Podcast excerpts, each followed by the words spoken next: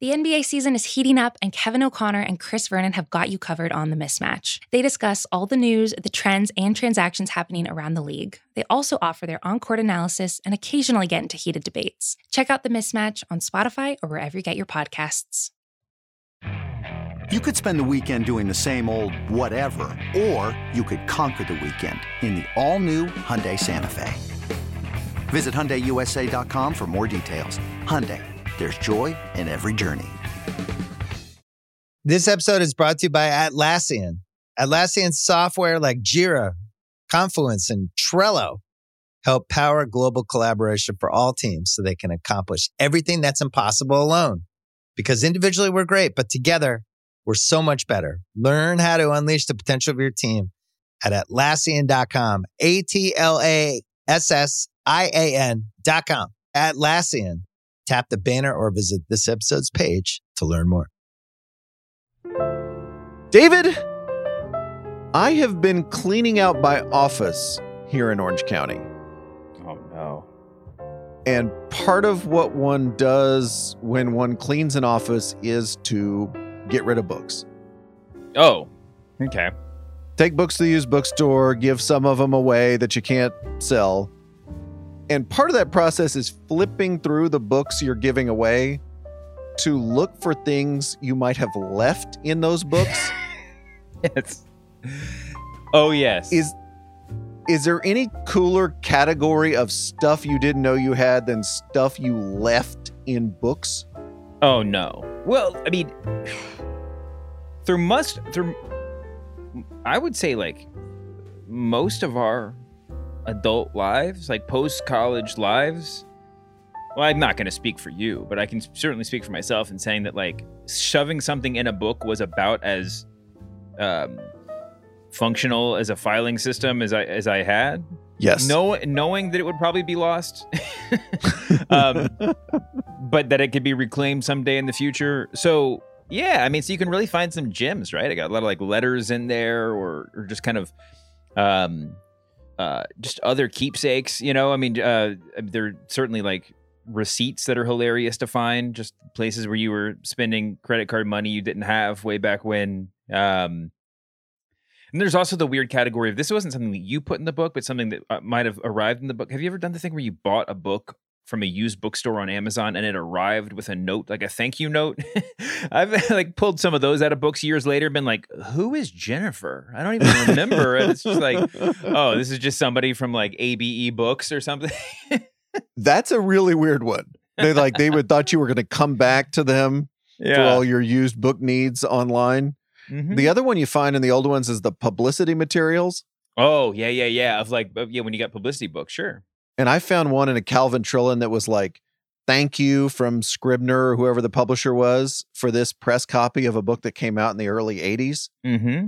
Another one had a press photograph of Roger Angell, the New Yorker baseball writer, holding a dog, which I just love because it was like a black and white glossy photograph that I guess the person reviewing the book would have been using for the newspaper they were writing for. Mm-hmm.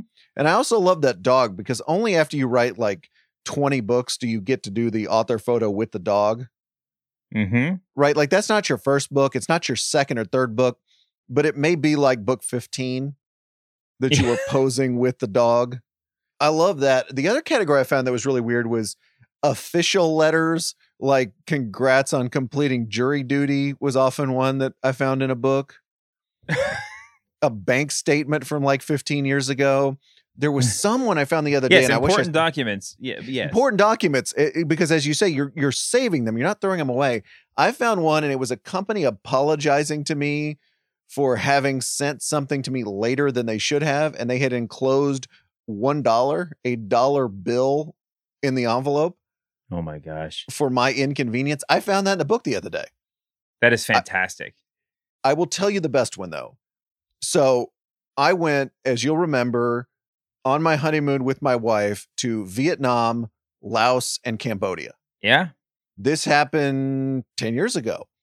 And we got these because you had to get visas to go in these countries. We got these beautiful stamps in your passport. Like it took up a whole page and it was a gorgeous, colorful stamps. And I was like, oh my gosh, Mhm. I will have these forever. This is so cool. Well, guess what? I lost the passport like two or three years later. Yeah. I lost the passport. And of all the things. I've lost in my life, I regretted that one so much because I'm like, oh my God, you had one job and it was to keep this passport and you lost it and it was this beautiful memory and you can never replace it. Well, let me tell you something, David. I was looking through a book called New Westers, The West in Contemporary American Culture No. by Michael L. Johnson. Oh my gosh. Now, does that sound like a book that would have sat undisturbed on my shelf for the better part of a decade? Yeah. Yeah. It also sounds like an author who was really upset he had to throw that middle initial in there to compete with the famous runner. But go ahead. I'm looking through New Westers. Oh my God, there's the passport. The passport with those beautiful stamps, all these things. And I was so happy. I have never been happier to find anything. So, this is a lesson to everybody. One, look through those books you haven't read in a while. And if it's from an academic press, definitely look through those books because you never know what you'll find. It could be a huge treasure and something very meaningful to the relationships in your life. Coming up on today's show, David, we talked to Meet the Press host Chuck Todd about Yeah. hosting a Sunday show in 2021, plus a press box post game interview with the Athletic's Tim Cato about his explosive story about the Dallas Mavericks. What did Tim Cato know and when did he know it? All that and more in the press box, a part of the Ringer Podcast Network.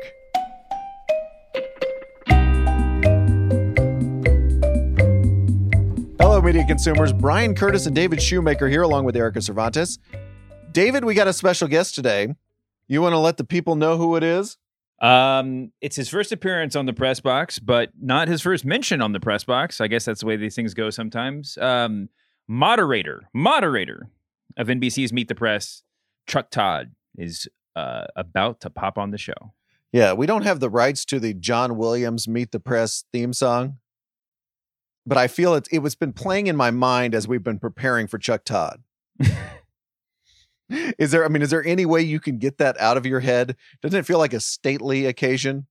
Oh, for sure, for sure. when I mean, when you're when you're thinking of meet the press and it and it's really it's really generated by that theme song which we played on here before. What was it called? The the the the mission? The pulse of events. It was called the pulse of events. Truly a fantastic piece of music. Anyway let that be the soundtrack to your mind. Here is NBC's Chuck Todd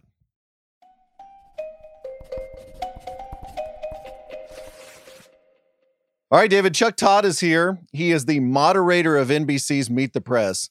Chuck, David, and I were talking the other day about how there aren't many moderators left on television. I think it's just you and Washington Week's Yamiche Alcindor at this point. That, Is, that uses that as a, as a title. yeah, is moderator better than host? How do we feel about this? I, I look, I, I don't know. I think it is because I actually do would like to think there are times, particularly on the panel, that that yes, my job is to moderate a conversation, right? So I, I would say by the technical definition, it um at, at, at parts of the show I do play moderator, and then there's obviously host. But yeah, I I uh you know I don't want to lose the I don't want to I don't want to see that title sort of uh, become obsolete. How's that?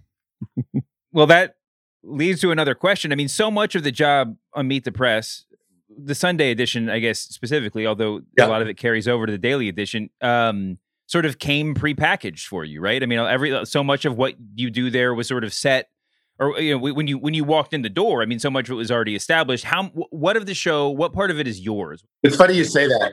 It, it's actually, I think, the biggest challenge of doing it, right? Like so much of today's media, people, everybody's putting their own stamp on everything because every day is reinventing a, or inventing a new broadcast or a new podcast or a new thing, you know, all the time. So, um, so you're right. There is this sort of idea that you know, there's somebody handed you the baton, but it's somebody else's baton, right? You know, so a word we I always another word we like to I like to use is that I'm a custodian, um, which is both a positive and a negative, right? I do feel the the weight of not being the last moderator of Meet the Press, right? Type of thing and, and things like that. So what I would say I I tried to do to make it mine when I got it is I viewed I viewed my job as to make sure it didn't fade away. You know, when when one of the things that uh, my EP reminds me of all the time is when we got handed the keys to the show, there was a lot of commentating going, well, the Sunday shows are dead. They're irrelevant. they're less relevant than ever because of cable. It's only a weekly thing, which is, you know, I took that as saying, well, they're right. If we stay a Sunday show and only a Sunday show, I do think uh, over time it could become less and less relevant. So I would say the stamp I try to put on it is don't think of the show as a, a weekly show. Think of it, um, uh, and I, you know, I hesitate to use the word brand because we all, you know, but what other word do you pick at this point? But it, it is that Meet the Press has an identity. It stands for something. So why does it only have to do that on a on a week week to week basis? Why not uh, daily? Why not in print? Why not online? Why not in different ways? Why not in documentaries? I've always wondered why we didn't before I got it. Why why wasn't Meet the Press in the in the documentary business? So in that sense, I'd like to think the stamp I put on it one is this is sort of this idea that hey, Meet the Press is bigger than just one a Sunday show. But the other thing that I feel uh, like that I tried to help mainstream, arguably before it was cool, and it just had happened to be where I worked before NBC, which is to make data a bigger part of the coverage of politics, and and that is something that that I've always sort of gravitated to, and it's something that I I felt like we we brought it to Sundays before, and now now it's sort of a mainstay. But I'd like to think we were we laid that marker down first.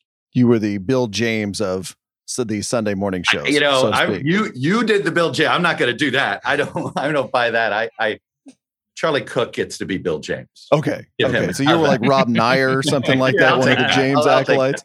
Fair enough. The, you mentioned bringing Meet the Press into other forms. You brought it to the streaming service, mm-hmm. Peacock, NBC streaming service.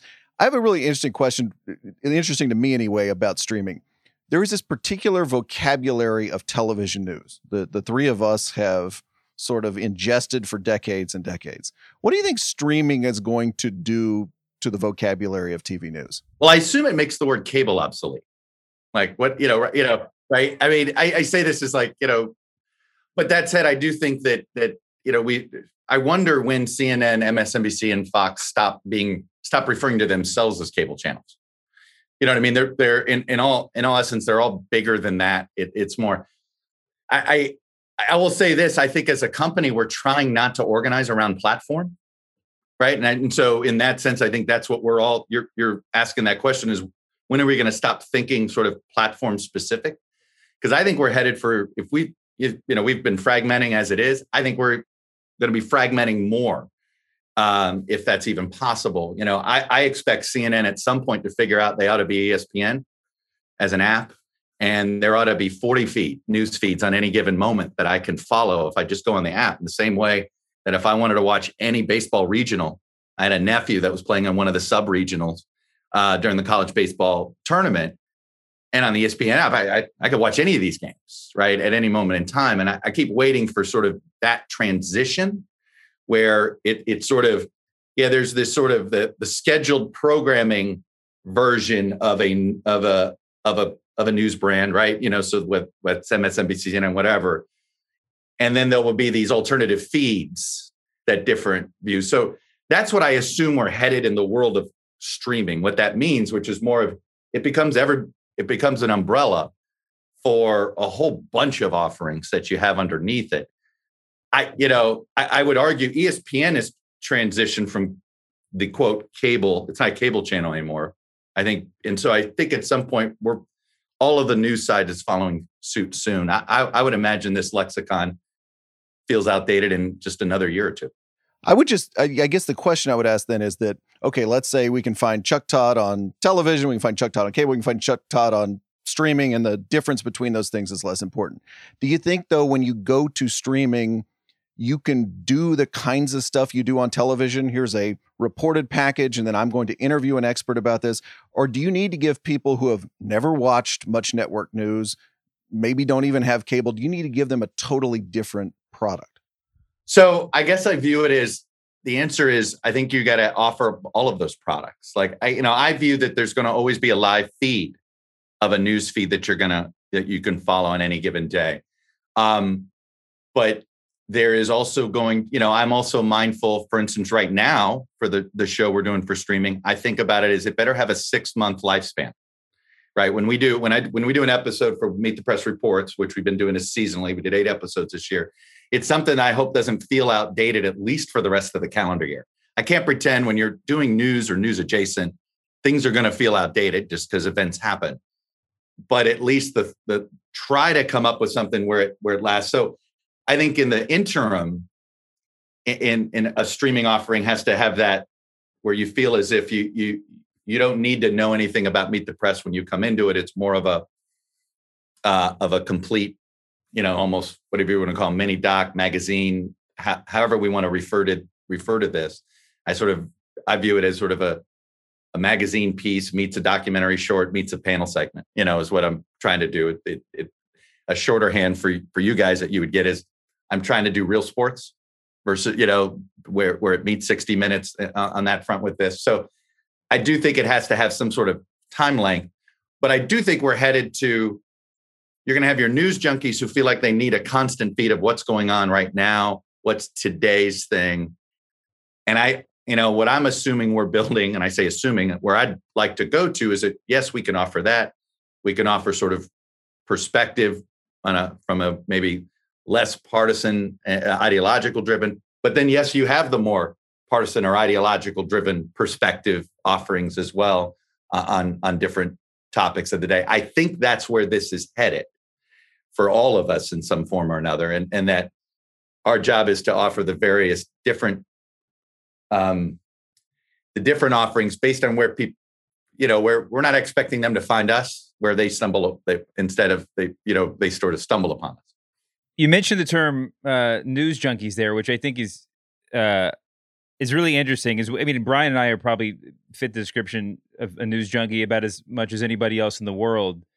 But talking about those different platforms, and I think uh, if if you specifically look at the Daily Show or and the Weekly Show, are you do you feel like you're speaking to news junkies? Do you like what do you what do you see? I, I, mean obviously you're trying to speak to a lot of different audiences at the same time but what do you see as the audience for for meet the press so on sundays i definitely think it's a different audience on sunday versus who i'm talking to on msnbc all right? So on sundays i feel like i'm talking to the person that feels that they need to keep up.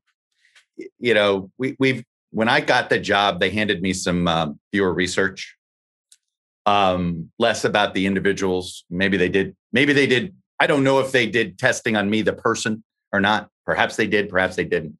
But they were doing survey work of what did people, what did people think of Meet the Press? What did, why did they watch a Sunday show? The number one reason people watched a Sunday show, they said, was to get educated.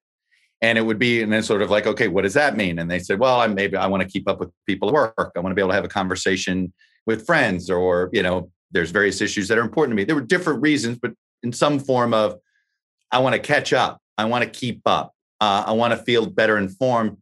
But I'm pretty busy during the week, and I'm not going to sit here and and and be glued to my you know cable news channel uh, of choice all the time. And and maybe they're not a a, a a, a hourly news consumer, and they're not social media junkies. So in that sense, I think Sunday, I feel like I am talking to a crowd that's sort of like, okay, my job is to sort out there's a lot of headlines you saw during the week, what mattered and what didn't, right? Filter it out a little bit.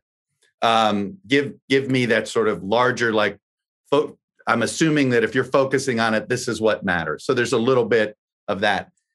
I assume on my daily show, and I make a presumption that I have a smart, uh, a viewer that is totally savvy when I'm uh, about about news and politics. Maybe they definitely are, have point of view too, I assume that even the folks that have point of view know that maybe I'm not going to be there channeling a point of view per se, but I'm trying to cover politics as it is, you know, where it could be headed, uh, explaining why things happen, but for that sort of savvier political junkie. Um, so that's how I've always viewed the daily versus the Sunday. I want the I want the savvy political junkie also to want to watch Sundays. And there's certainly ways that I feel like I also talk to them but I do think on Sunday there is this larger, okay, give us a larger perspective. What the hell happened this week? What, especially during the Trump era, where we always felt as if there was so much noise, you know, that our job was to try to filter out the stuff that that mattered versus what didn't. When you have politicians on Meet the Press, Chuck, I know they hate to answer hypotheticals. They never mm-hmm. take that bait. So let me try a hypothetical on you. Let me just gonna I'm gonna kind of reverse reverse the thing here. Donald So Trump. by the way, when you when you when you're pre when you when you give me that preamble, you're almost ag- offering me a way out. I, Right? I am, but but Okay. wait, but what we can we can talk about that in a second. but wait, there's more. But wait, there's more. All right. Hypothetical. Donald Trump's office calls you and your EP this week and says the former president wants to come on Meet the Press and talk about his future political plans and his stewardship of the Republican Party as their de facto leader. Mhm. Do you do that interview? Uh, not live if I did it, and I'm not sure I would.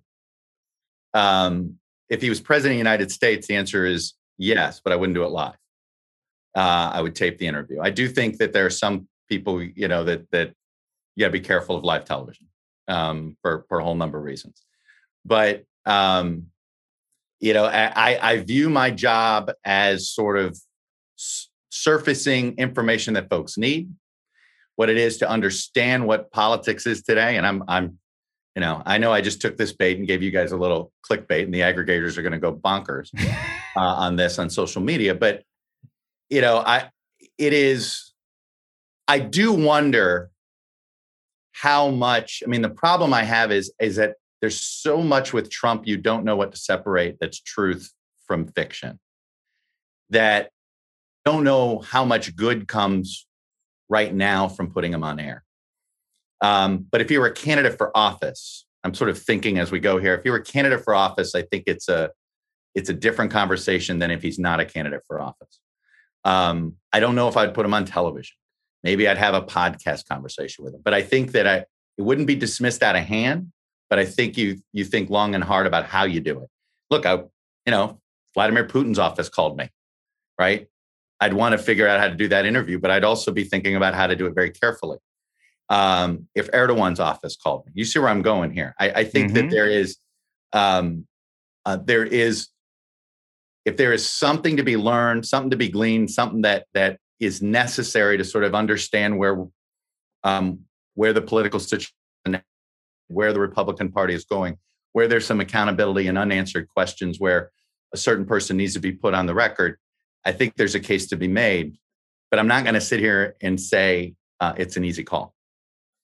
Um, obviously, that leads to the- question that I know you have- have been on the record about very Mhm. recently, but we have you right here in front of us. I mean, do you you have um, taken a lot of criticism, uh, I would say, for for allowing the I mean I don't even know how to phrase the question for allowing the January 6th deniers uh, to come on the show people who Well, I, I, in fairness, where, who have I allowed to come on the show? oh no I, I, I, I've been, you know, I say this, I haven't, but that doesn't mean I would. My, I've been asked whether I would never do it, and you said you would I mean you, you and I said I like can't. did do it. That's correct. What I'm saying is, you know, I, I just don't believe in the absolutes uh, on this. Um, I think there are different categories of folks.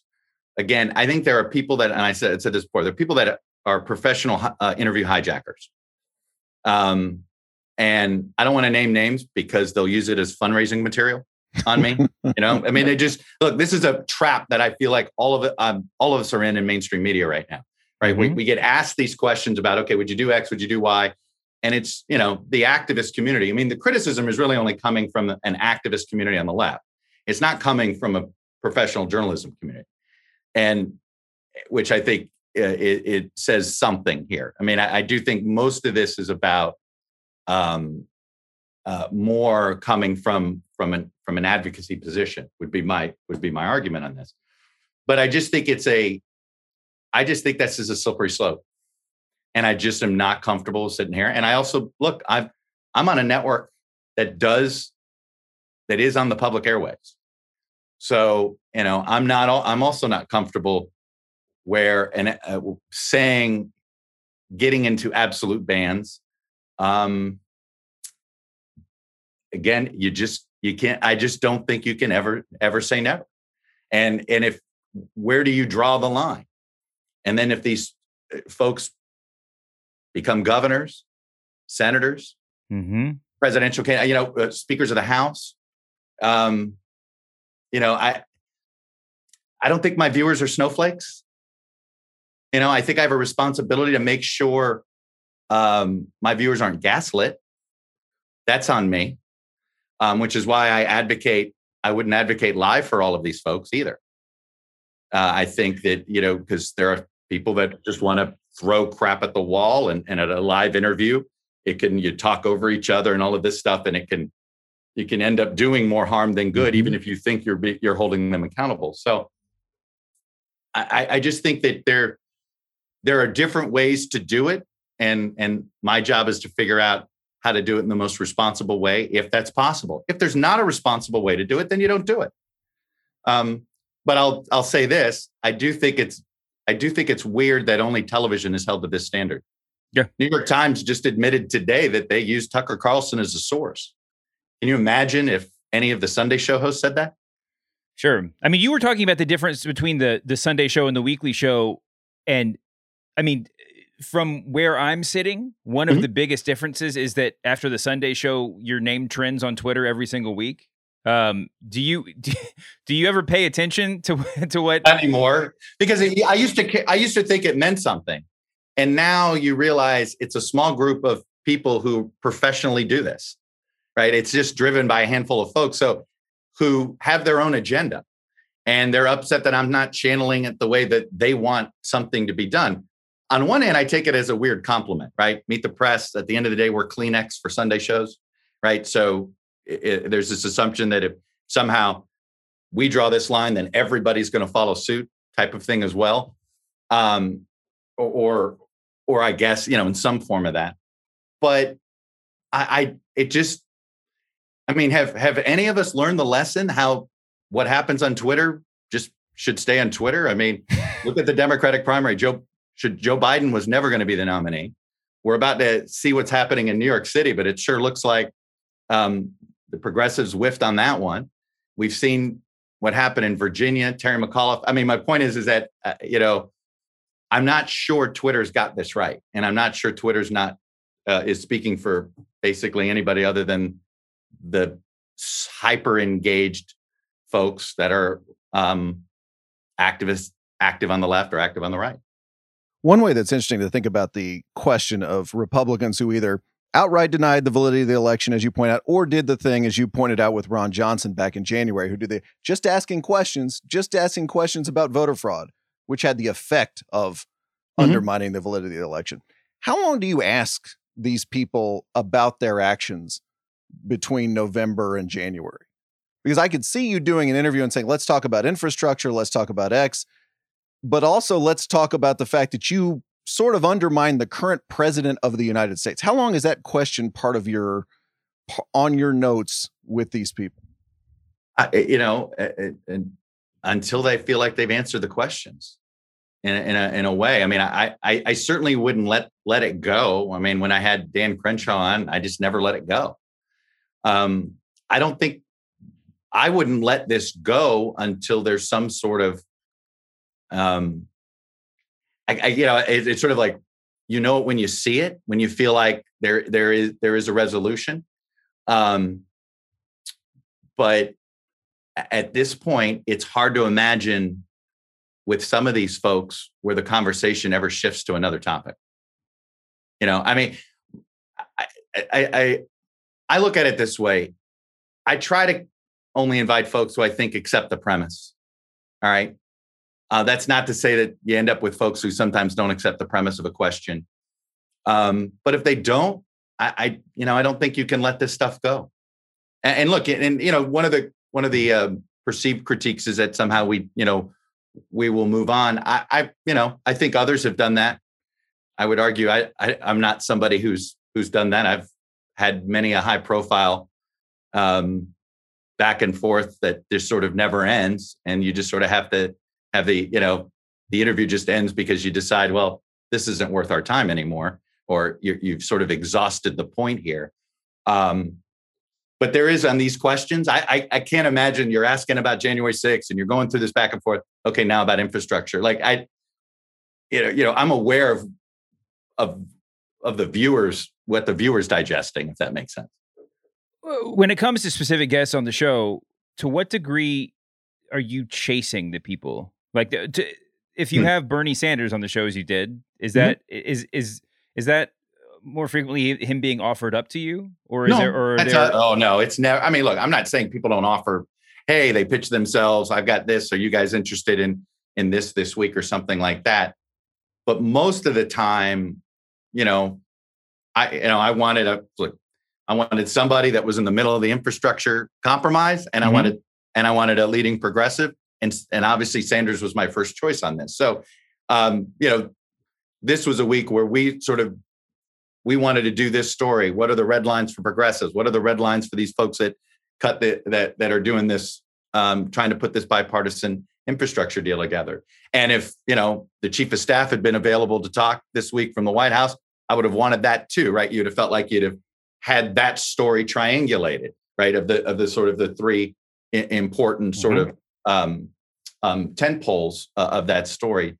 So in that sense, we're you know I, we we sort of I pursue guests most of the time based on what the topics that we want to do on a certain week.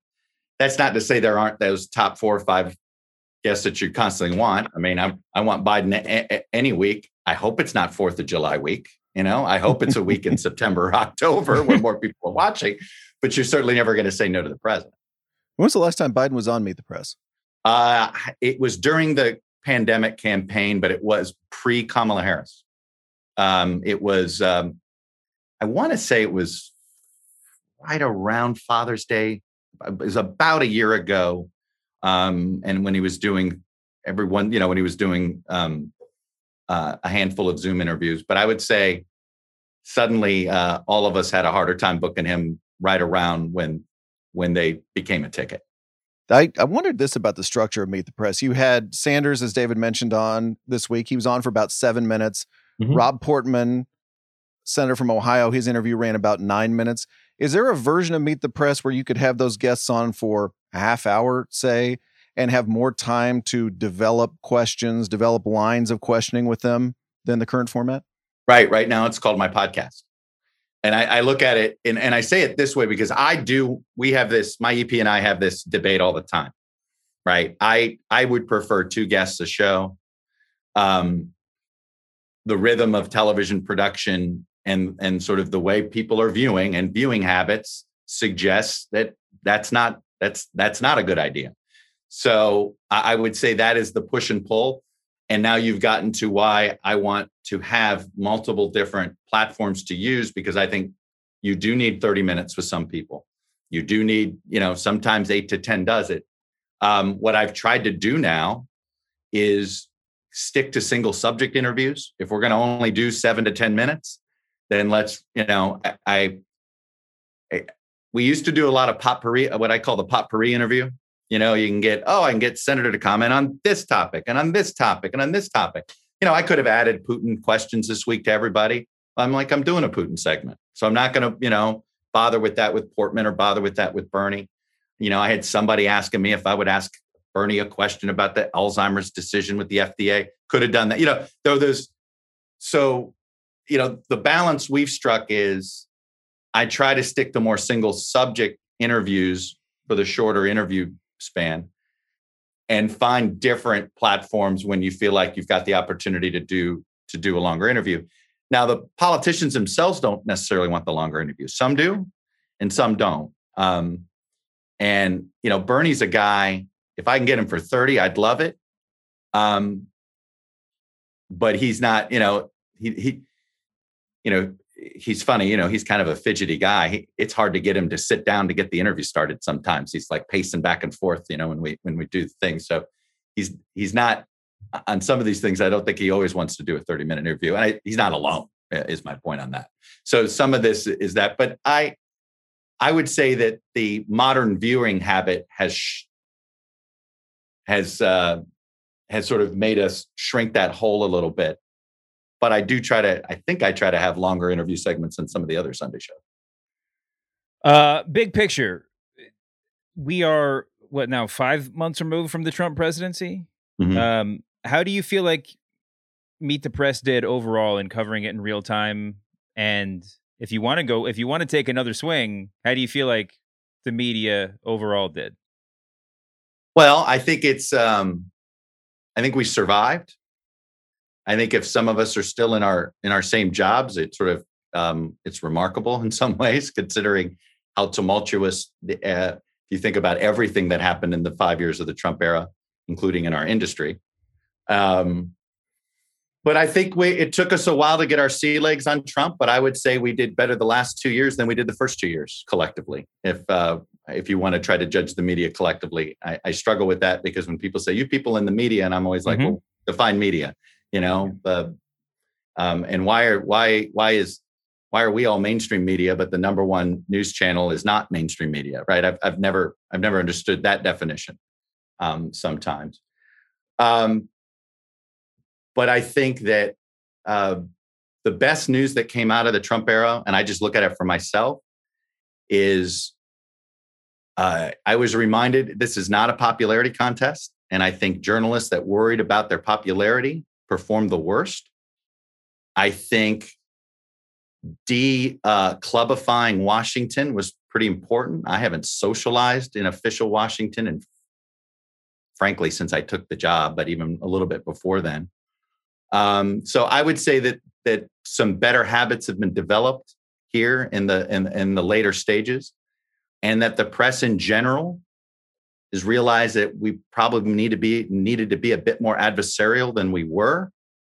And I think that that will serve us collectively better going forward as long as we sort of keep these same instincts no matter who we're dealing with. Did you change any anything about the approach of the show or about your own approach during the Trump years? I, I, think I've changed a lot. I feel like I've I've been more declarative on things. Um, you know, I've not what I, I used to call I, I, I think in Washington media and certainly the environment I was brought up in, you know, or, or, or you know, sort of the generation that I came up in. I used to say we used to round the edges on politics.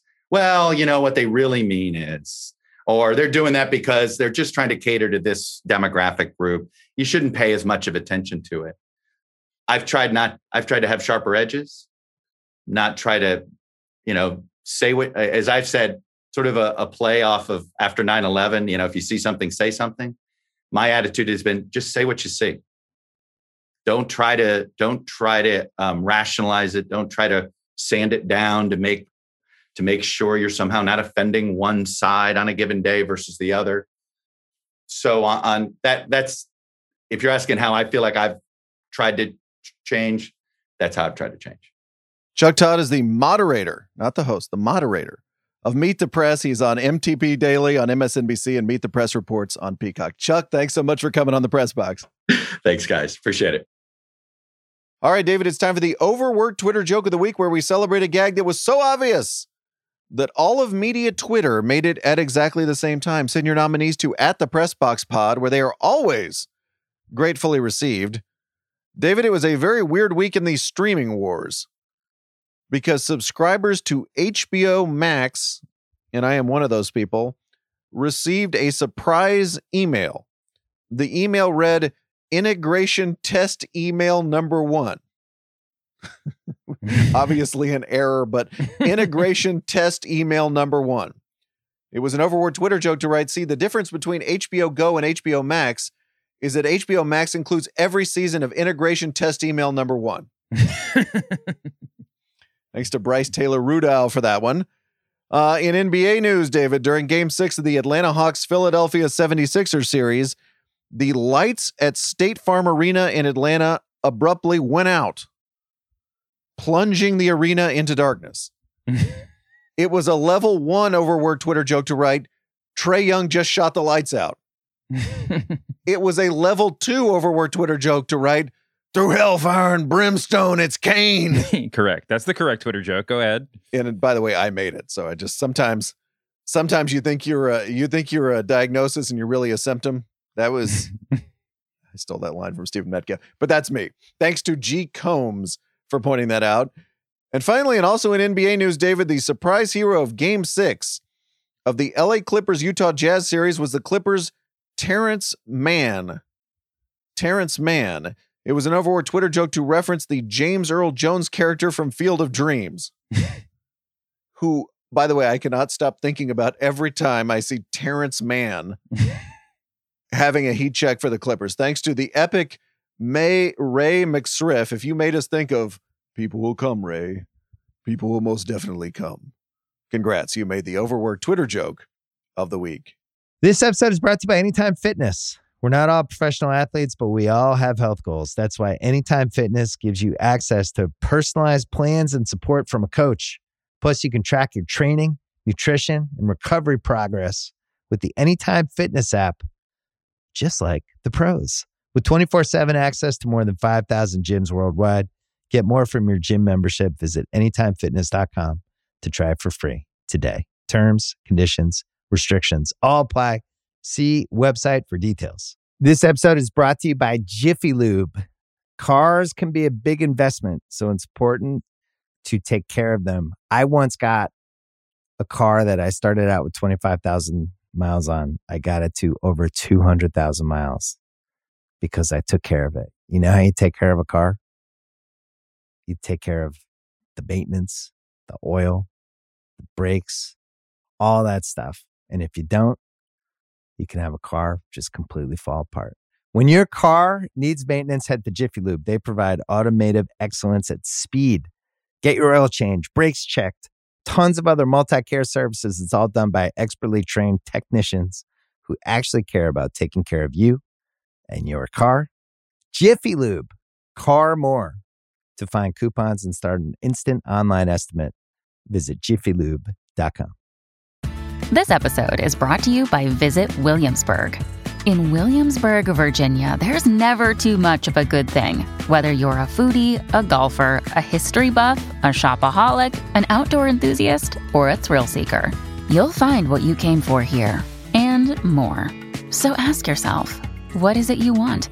Discover Williamsburg and plan your trip at visitwilliamsburg.com.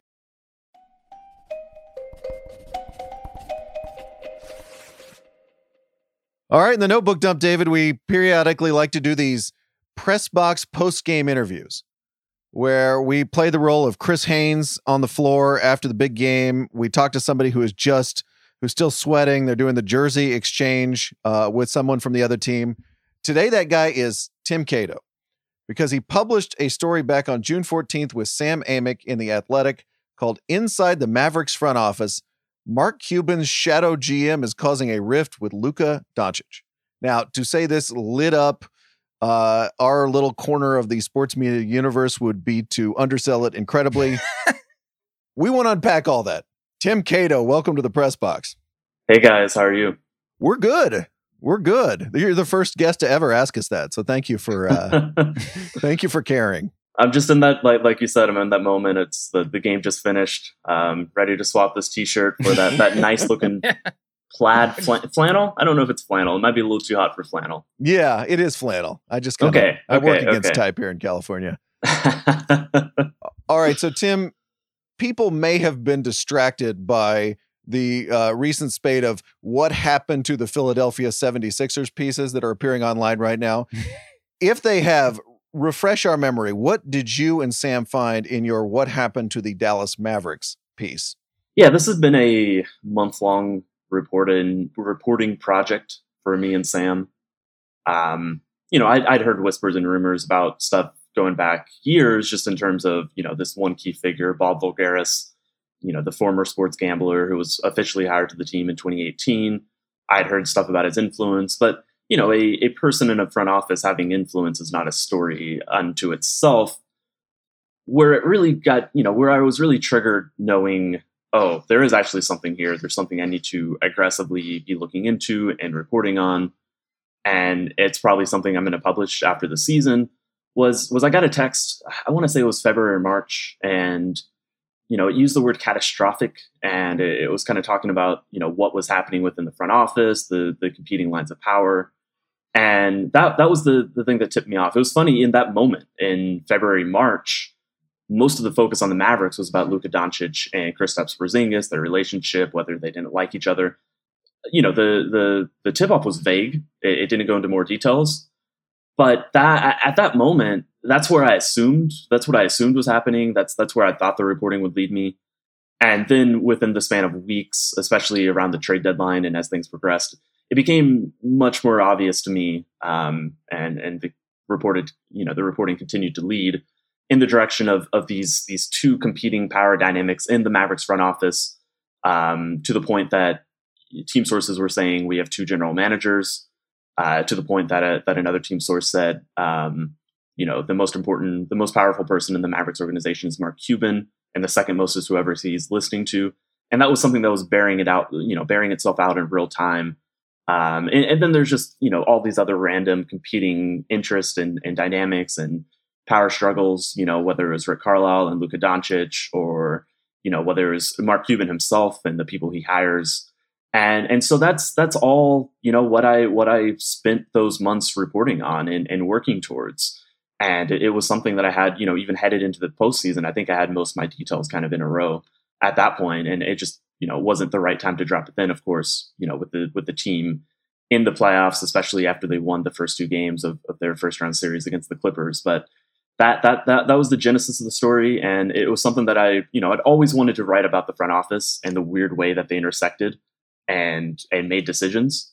And I assumed it would be something that I did, you know, on my last day of the beat. Um, but the story caught up to me, and and it was it was the right time to kind of share it. As far as timing goes, I mean, uh, when Bryan and I talked about this this piece at the end of last week, uh, and Bryan mentioned the Sixers. I mean, we you obviously kind of put it in the uh, in, in, the category of um, you know postseason what happened to fill in the blank pieces that that uh, happen in most basketball markets, most sports team, professional sports teams, college sports teams, all over the place. But when you talked about it, it, it not being the time during the season, I mean, we would agree.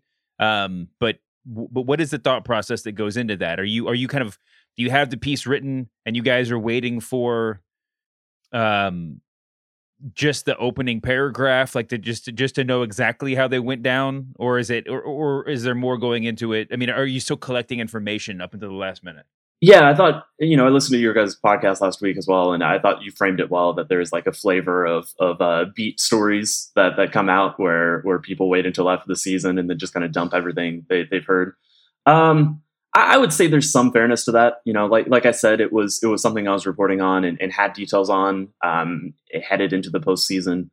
Um, you know, I, I think that I, I, think that I knew it was leading there. So, and, and I knew that after the season would be the time where it made sense to publish this because it was going to be a season where all this dysfunction came to a head anyway, where I didn't know specifically that Donnie Nelson, longtime general manager, and, and Rick Carlisle, the head coach, of course, would both be leaving the same week that I dropped the piece.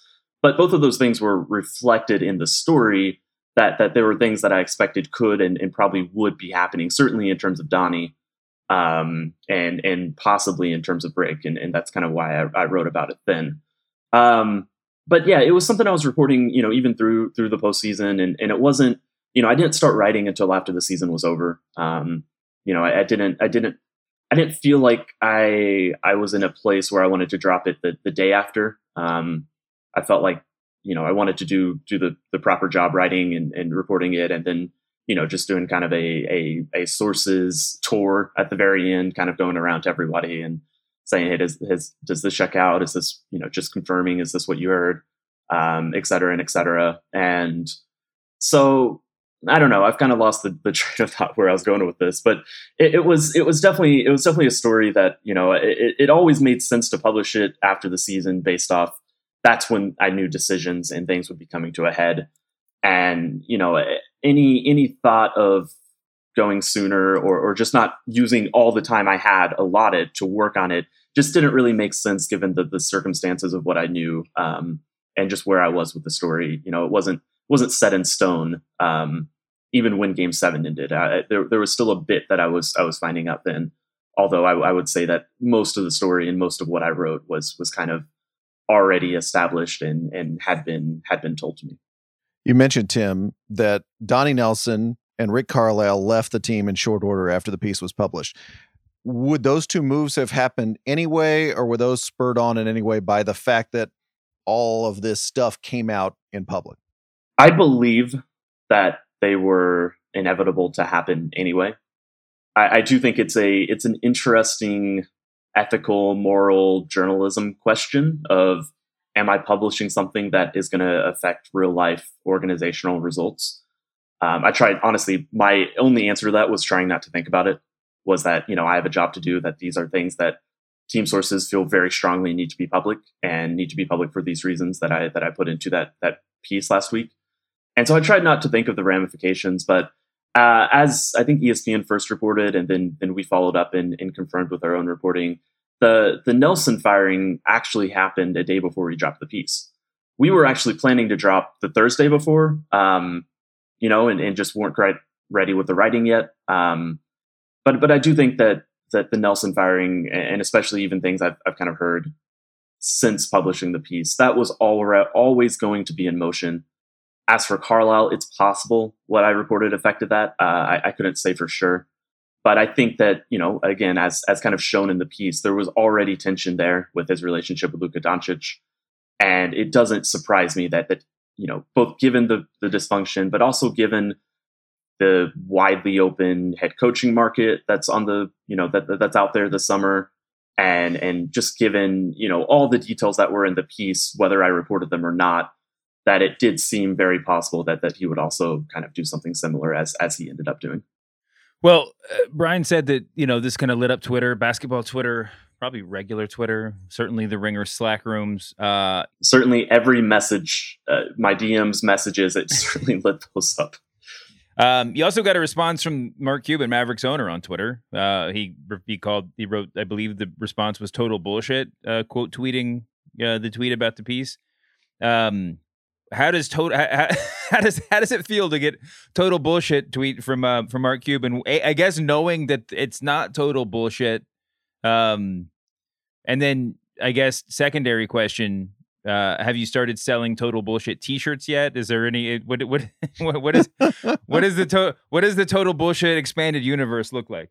I think I think if we're talking ethics and morals, that's that's probably not a route I should go down. although it would it would be fun. Um, but no, I, think I'll I think I'll refrain from that. Um, yeah, I mean, Cuban can say what he wants to say. I think it's very clear it was not total bullshit. Total is a very big word, and you know the idea that that all the reporting framed within you know even even from his perspective, clearly everything that I reported was not total bullshit. I understand he why he needs to say stuff like that. I'm I'm not I'm fine with that. It, he's someone I have a relationship with, and you know, when we need to talk about stuff, we talk about stuff. Um, you know, I won't really go into that beyond, but you know, he's he's someone I've known for you know the better part of a decade at this point, and so it certainly was um, unfortunate we weren't able to get more of a voice of him in the story. But it's you know he can respond how he needs to, and you know I, I guess the one thing, and and this isn't even really me gloating or or doing a celebration lap, but you know, I thought it was interesting that eh, after the past few years and the various, you know, things that the Mavericks have been involved in, it seemed like the initial reaction when he said that was a lot of people saying they're going to believe someone like me over over him. And so, you know, that's that's a that's a credibility issue that that lies on Cuban and lies on not any single comment that he can make in response to one story, but a but a longer track record he has over the past few years. And and so you know especially as as the timing of it uh, particularly validated the reporting. And again I, I didn't know that you know both those things would happen the same week that i dropped the story um, although they didn't shock me. But as the timing especially validated you know that that that story that we dropped it was it was interesting just to see even on monday that at least from what i saw at least to the extent that i was on twitter a lot of people you know were telling him look you can say this but as far as we're concerned, your credibility is is not up to you know what a a reporter who's been around the Mavericks as long as I have, uh, you know, that, that, that they're going to side with with my you know a, deeply reported story I release rather than anything Mark says in response to it. Mark Cuban is very available as sports owners go and as billionaires go generally. He gives good interviews. He gives he makes news when he talks a lot of the time. How do you think that has affected the coverage of him and the Mavericks? It it certainly has. Um, how has it? That's that's a good question. It's not one I've I've directly thought about. It's I, I think that he is one of the. I think that it's fair to say that he's been cast as one of the good billionaires, um, as as one of the good figures that represents what's right about team ownership. Mm-hmm. And I think that the past few years have painted a more nuanced picture of that in a lot of ways. He's always been someone, of course, in the news and always been some someone saying more than he should. Uh, there was even a piece in, in Mavs Moneyball, the the site I used to write that or, or used to run back in back in college uh, and when I was at SB Nation, and it detailed all the various you know public missteps and just comments, you know, not even actions, but comments Mark made that he really didn't need to. You know, the one that immediately comes to mind is him saying that or questioning whether the Lakers should amnesty Kobe Bryant in uh, 2013 uh, ish, and Kobe beats the Mavericks, has a great game, and tweets amnesty that right after the win in the regular season. and it's it's a long track record of of unforced errors. And I think that Mark has done a really good job, and the Mavericks have done a good job. And I think a lot of this is fair, framing this, you know, kind of gunslinger mentality, maverick mentality, if you will, that that Cuban has. And and they framed it as a there's no other owner in sports like this, and that's a good thing and I think there is a lot, a lot of good stuff that has come from it. I think that he is, you know, the that there he has been for many years a a you know an actual asset and an actual benefit to the team in a lot of ways due to his unique structuring and approach. But he's also led the way for a lot of owners to kind of copy what he's done right without copying all the you know negative that that comes with it, the unforced errors and comments to media. And I, think that I have seen far from just me, but I, I think I've seen a broader national media reckoning or recognition that everything that Mark Cuban has done may not be working out as much. I, I mean, I saw Bomani, Bomani Jones talking about it, and and he he was really going at Mark, and certainly on the local level, there was there was more, you know, newspaper columns than I've ever seen, kind of directed at the front office and Mark's role. So I, I think we're reading, reaching a bit of an inflection point on Mark Cuban, and that's why there's so many questions about you know not just who they're going to hire for GM and head coach, but what level of influence and control will any new basketball decision maker have in this front office? Because you know nobody is nobody is uh, poking around the bush or just hinting at the fact that Cuban is the actual general managers of the Mavericks. Those days are over it is very easy and to say overtly, this is the guy who's in charge and who he's listening to is the most is the second most influential person. And I think that's the new framing of the Mavericks and of Cuban's role with this team. Maybe it's just the Mavericks fan in me that wants to drill down on that a tiny bit. Is it the Let's do it. Is the who he's listening to part is is that aspect of it is he beholden to the person who has his ear in that moment to a and to it to a particularly damnable degree? Like, is he more beholden to the person sitting next to him than another GM or another owner, or is this just, of course, he is, and so, but and so we need to structure, you know, get more structure to the front office. I think, you know, my understanding of Cuban's total bullshit, uh, a large reason why he thought the story wasn't fair, wasn't framed correctly, was that he doesn't feel like he is that that he is someone who talks to and takes input from a variety of sources at all times.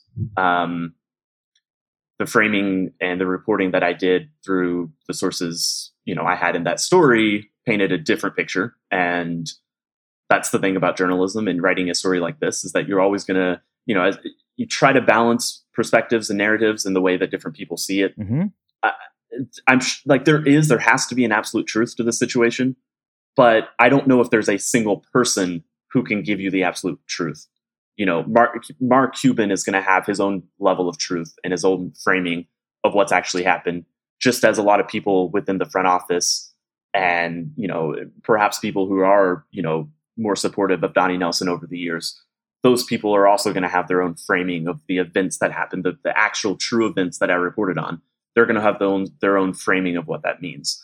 And it's really hard at, you know, when, when you're you know that's that's the hardest part of, of doing a story like this and it's something i'm still reflecting on whether I, I accurately balance the two sides even as i reported you know factual details is that it is really hard to get the exact right framing because there's nobody that's going to share the exact you know truth of, of how it should be framed and and that's a that's a murky job especially in an industry where information is only shared you know if there is a if there's a desire or influence or, or reason to share said info that that it gets really hard to to nail down to the absolute core truth of of what's going on. And so you know, I, I don't I don't know. You know, I, I do think I, I believe the you know the, the reason I, I published the story I did is because I, I came to a point that I I believed the framing of of the sources I talked to that it had reached a point that you know this guy Bob Voulgaris, the the gambler analytics person they hired in 2018, had an undue level of influence on the team. And as many circulating issues that were causing that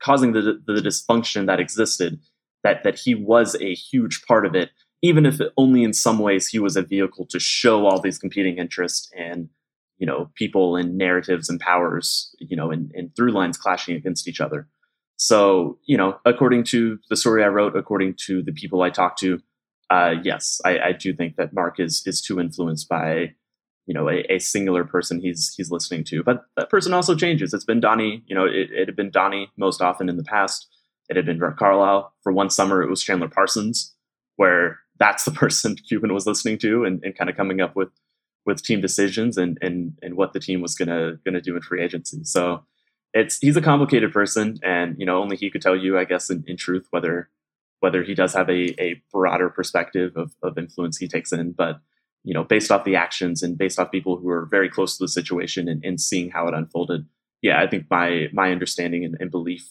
through the reporting is that you know he does lean a little bit too much into any single person who has his ear at the given moment. The piece opens, uh, Tim, with this anecdote from February, where Bob Voulgaris, who you just talked about, is sitting courtside, and Luka Doncic, the Maverick star, comes off the court. Voulgaris makes a motion to him to kind of that Luka interprets as "calm down, calm down," and Doncic says, "You don't have the right, Mister Gambler Analytics guy, to tell me what to do." Here's a theory I heard on Dallas radio. The fact the Mavericks didn't have many fans in the stands made those kinds of interactions more hearable and seeable to people than they might have been if the stands were packed as they were before and now after the pandemic. Is there any truth to that? I think there is. I don't think, or, or I can say definitively, that's not why or how I first heard that anecdote. I, you know, it, and again, this is a story that initiated internally and wasn't something that was brought to us by by leak sourcing. Even though once once we started div- diving in, it was clear that it had, you know, all these info and details had, had spread league wide. But I think that's fair. And in you know conversations I've had to people who, you know, were not sources at all, um, and and couldn't be, but you know, people who have understandings, you know, they you know, in, in, conversations I've had with them, they've they've asked me as uh, you know similar questions. It's like, so you just heard about this because everybody's in everybody's business, right? Like, is that how this came about? Um, and no, I, I, don't think it is. But you know, even ESPN, you know, shared a detail that we didn't have, where Luka looks at Rick Carlisle uh, during a game at one point and says, "Who's in charge, you or Bob?" And I, I believe my understanding of how they described that anecdote is that it was something that was heard by the team they were playing that night. And then that is how it kind of proliferated around the league. And and so yeah, I think that you know it, it's it's both true and, and not specifically how I came to the story, but certainly when we you know went to league sources, starting here from league sources, and they also had a lot of the similar you know facts and details that we published. I, I do think it helped spread it around the league in that manner. I will just ask a follow up here too. Is the pandemic keeps you guys away from players and I assume away from road games too in a way that you might not normally have to deal with. Did that affect at all the reporting of the story, the fact that you were somewhat more remote than you're used to? I, I wouldn't say so, no. Um, maybe it's something I would have heard about sooner if I had actually been more around the team. And so the fact that I was I was distant from things, I, I don't think I don't think really had any any effect. Um, it's certainly been an interesting season in, in that regard. As someone who is, I, have written a story about the cliches uh, that are both asked to players and answered in press conference locker room scrums. One of, well, actually one of my favorite, most therapeutic stories I've ever written. Um, certainly don't do a lot of my own reporting within those settings, but also, you know, have realized the value of just being able to be face to face with a with a player or a coach and ask them, you know, a question and a follow up and another follow up without you know the the hand raise function on Zoom. So, but in terms of this specific story, no, I, I don't think it had any effect. You talked a little bit uh, over the course of our discussion today about the sources behind this piece, and I think early on you kind of said that you know your sources felt like this was a story that needed to be told. Um, obviously, I mean, obviously, there's some conversation that has to go on between you and your editors, or you and your, you know, uh, brain about you know to what degree you're you're going to be burning future sources. You talked about how you you know you can reach out to Mark Cuban uh, if need be. Talk a little bit about the balancing act that goes on there when you when when when this story and in general about when you're when you're reporting something that's going to have some real stakes and and about how to what degree you you you weigh sort of you know uh kind of information nihilism you know the truth the truth it's a truth so it has to get out against um you know what, what do you feel about your own like i said like i said before your future future stories future you know story sources you might have to use in the future and and and how you how you balance those things well, David, first off, are we allowed to use talk about questions on this on this podcast? That was well, absolutely a talk we were, about. I don't we know. We were going to wait for the discipline after the uh, podcast was over. Thank you. That's Tim. a, that's that's a, that's an absolutely fair question, but this is a post game interview, so you could, if you want if you want me to say what did you see out there and just let you take it from there, you can do that too. What does so. it well, say about Tim? Cato? I'm just gonna have to review the film, and you know we we got to put we got to put better effort in next story. So I, I would say, man, yeah, it's it's obviously a a thought that follows me throughout the reporting process I was doing. Um, I I'm someone who wants to report what's accurate and what's out there. Um, I'm, I'm, I think it's also fair to say that I, I, don't want to do beat writing for the rest of my career. And as I, I don't want to do beat writing on the Mavericks for, for, you know, I, I don't think that I'm going to be a Mavericks beat writer when, if, even if Luka were say 15 more years, I don't, I would be very surprised if I was still beat writing about the Mavericks at that point. And I, I don't know if that makes me more willing to publish stories like this, which could have repercussions with sourcing. And as far as I know, like I don't, I'm not aware of any repercussions that I, I have to deal with because of this. But I could at a later point. That's very possible. Um, I, I, really don't know. And, but, but I, I think that you know we talked about Cuban and how we're reaching kind of an inflection point with his ownership of this team, and I, I think that I am partially responsible for that as well. To to be, you know, as a reporter in this market who clearly has shown I'm, I'm willing to publish, you know, more difficult stories like this.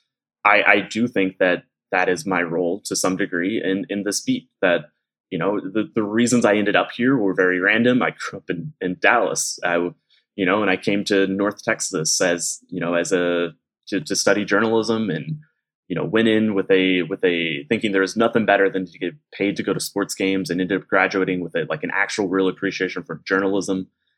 And you know and I, it just it all ended up that I, I ended up being around a team that has a a very you know nuanced influential influential owner in a lot of ways. And you know i think that's part of my beat. I think that's something that i i have to report critically on.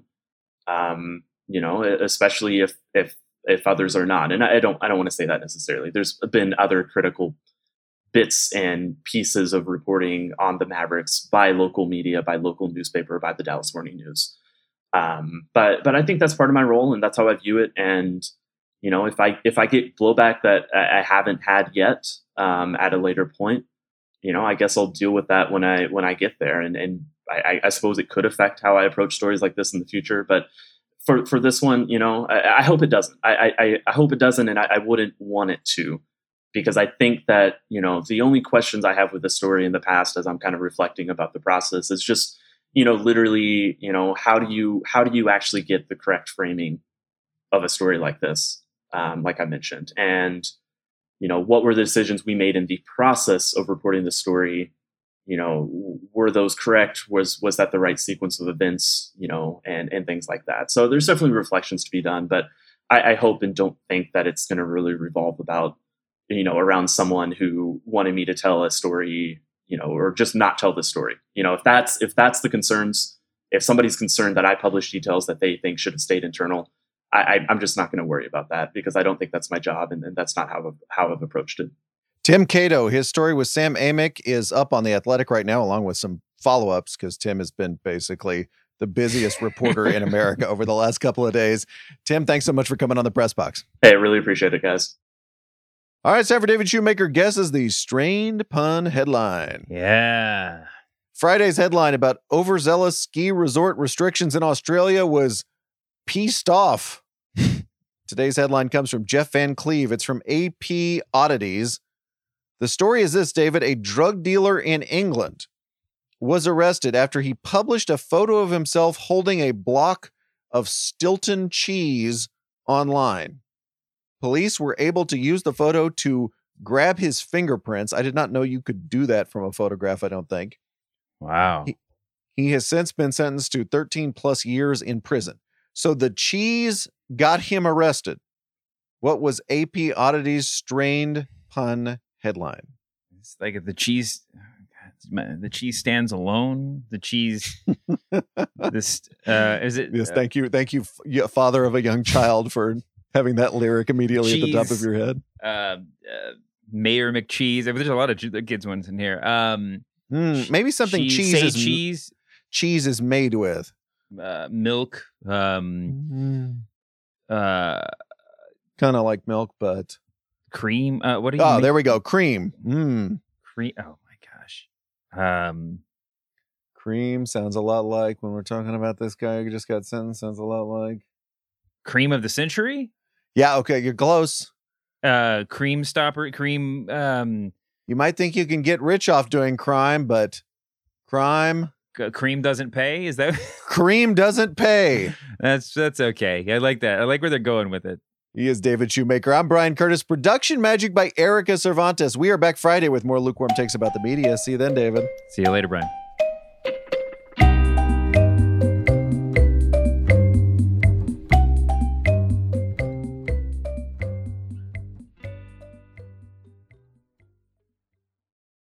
This episode is brought to you by Hotels.com. When I went on my last holiday to Cape Town, it was amazing. My friends were there, the weather was phenomenal, and most importantly, the food was fantastic. But one thing I struggled with was finding the right places to stay. You know, all I want is a great bed, a fantastic shower, and breakfast that doesn't end at 8 a.m. I'm on holiday, I'm still sleeping. I also like ease, and the Hotels.com app easily helps me to find a perfect hotel for every trip. Whether you're looking for a family friendly getaway or a relaxing spa weekend, on the Hotels.com app, you can compare up to five hotels side by side. Now, why would you want to do that? So you can see prices, amenities, and star ratings. And best of all, you don't have to switch back and forth between options. See? Ease. So start planning your next getaway and find your perfect somewhere in the Hotels.com app today.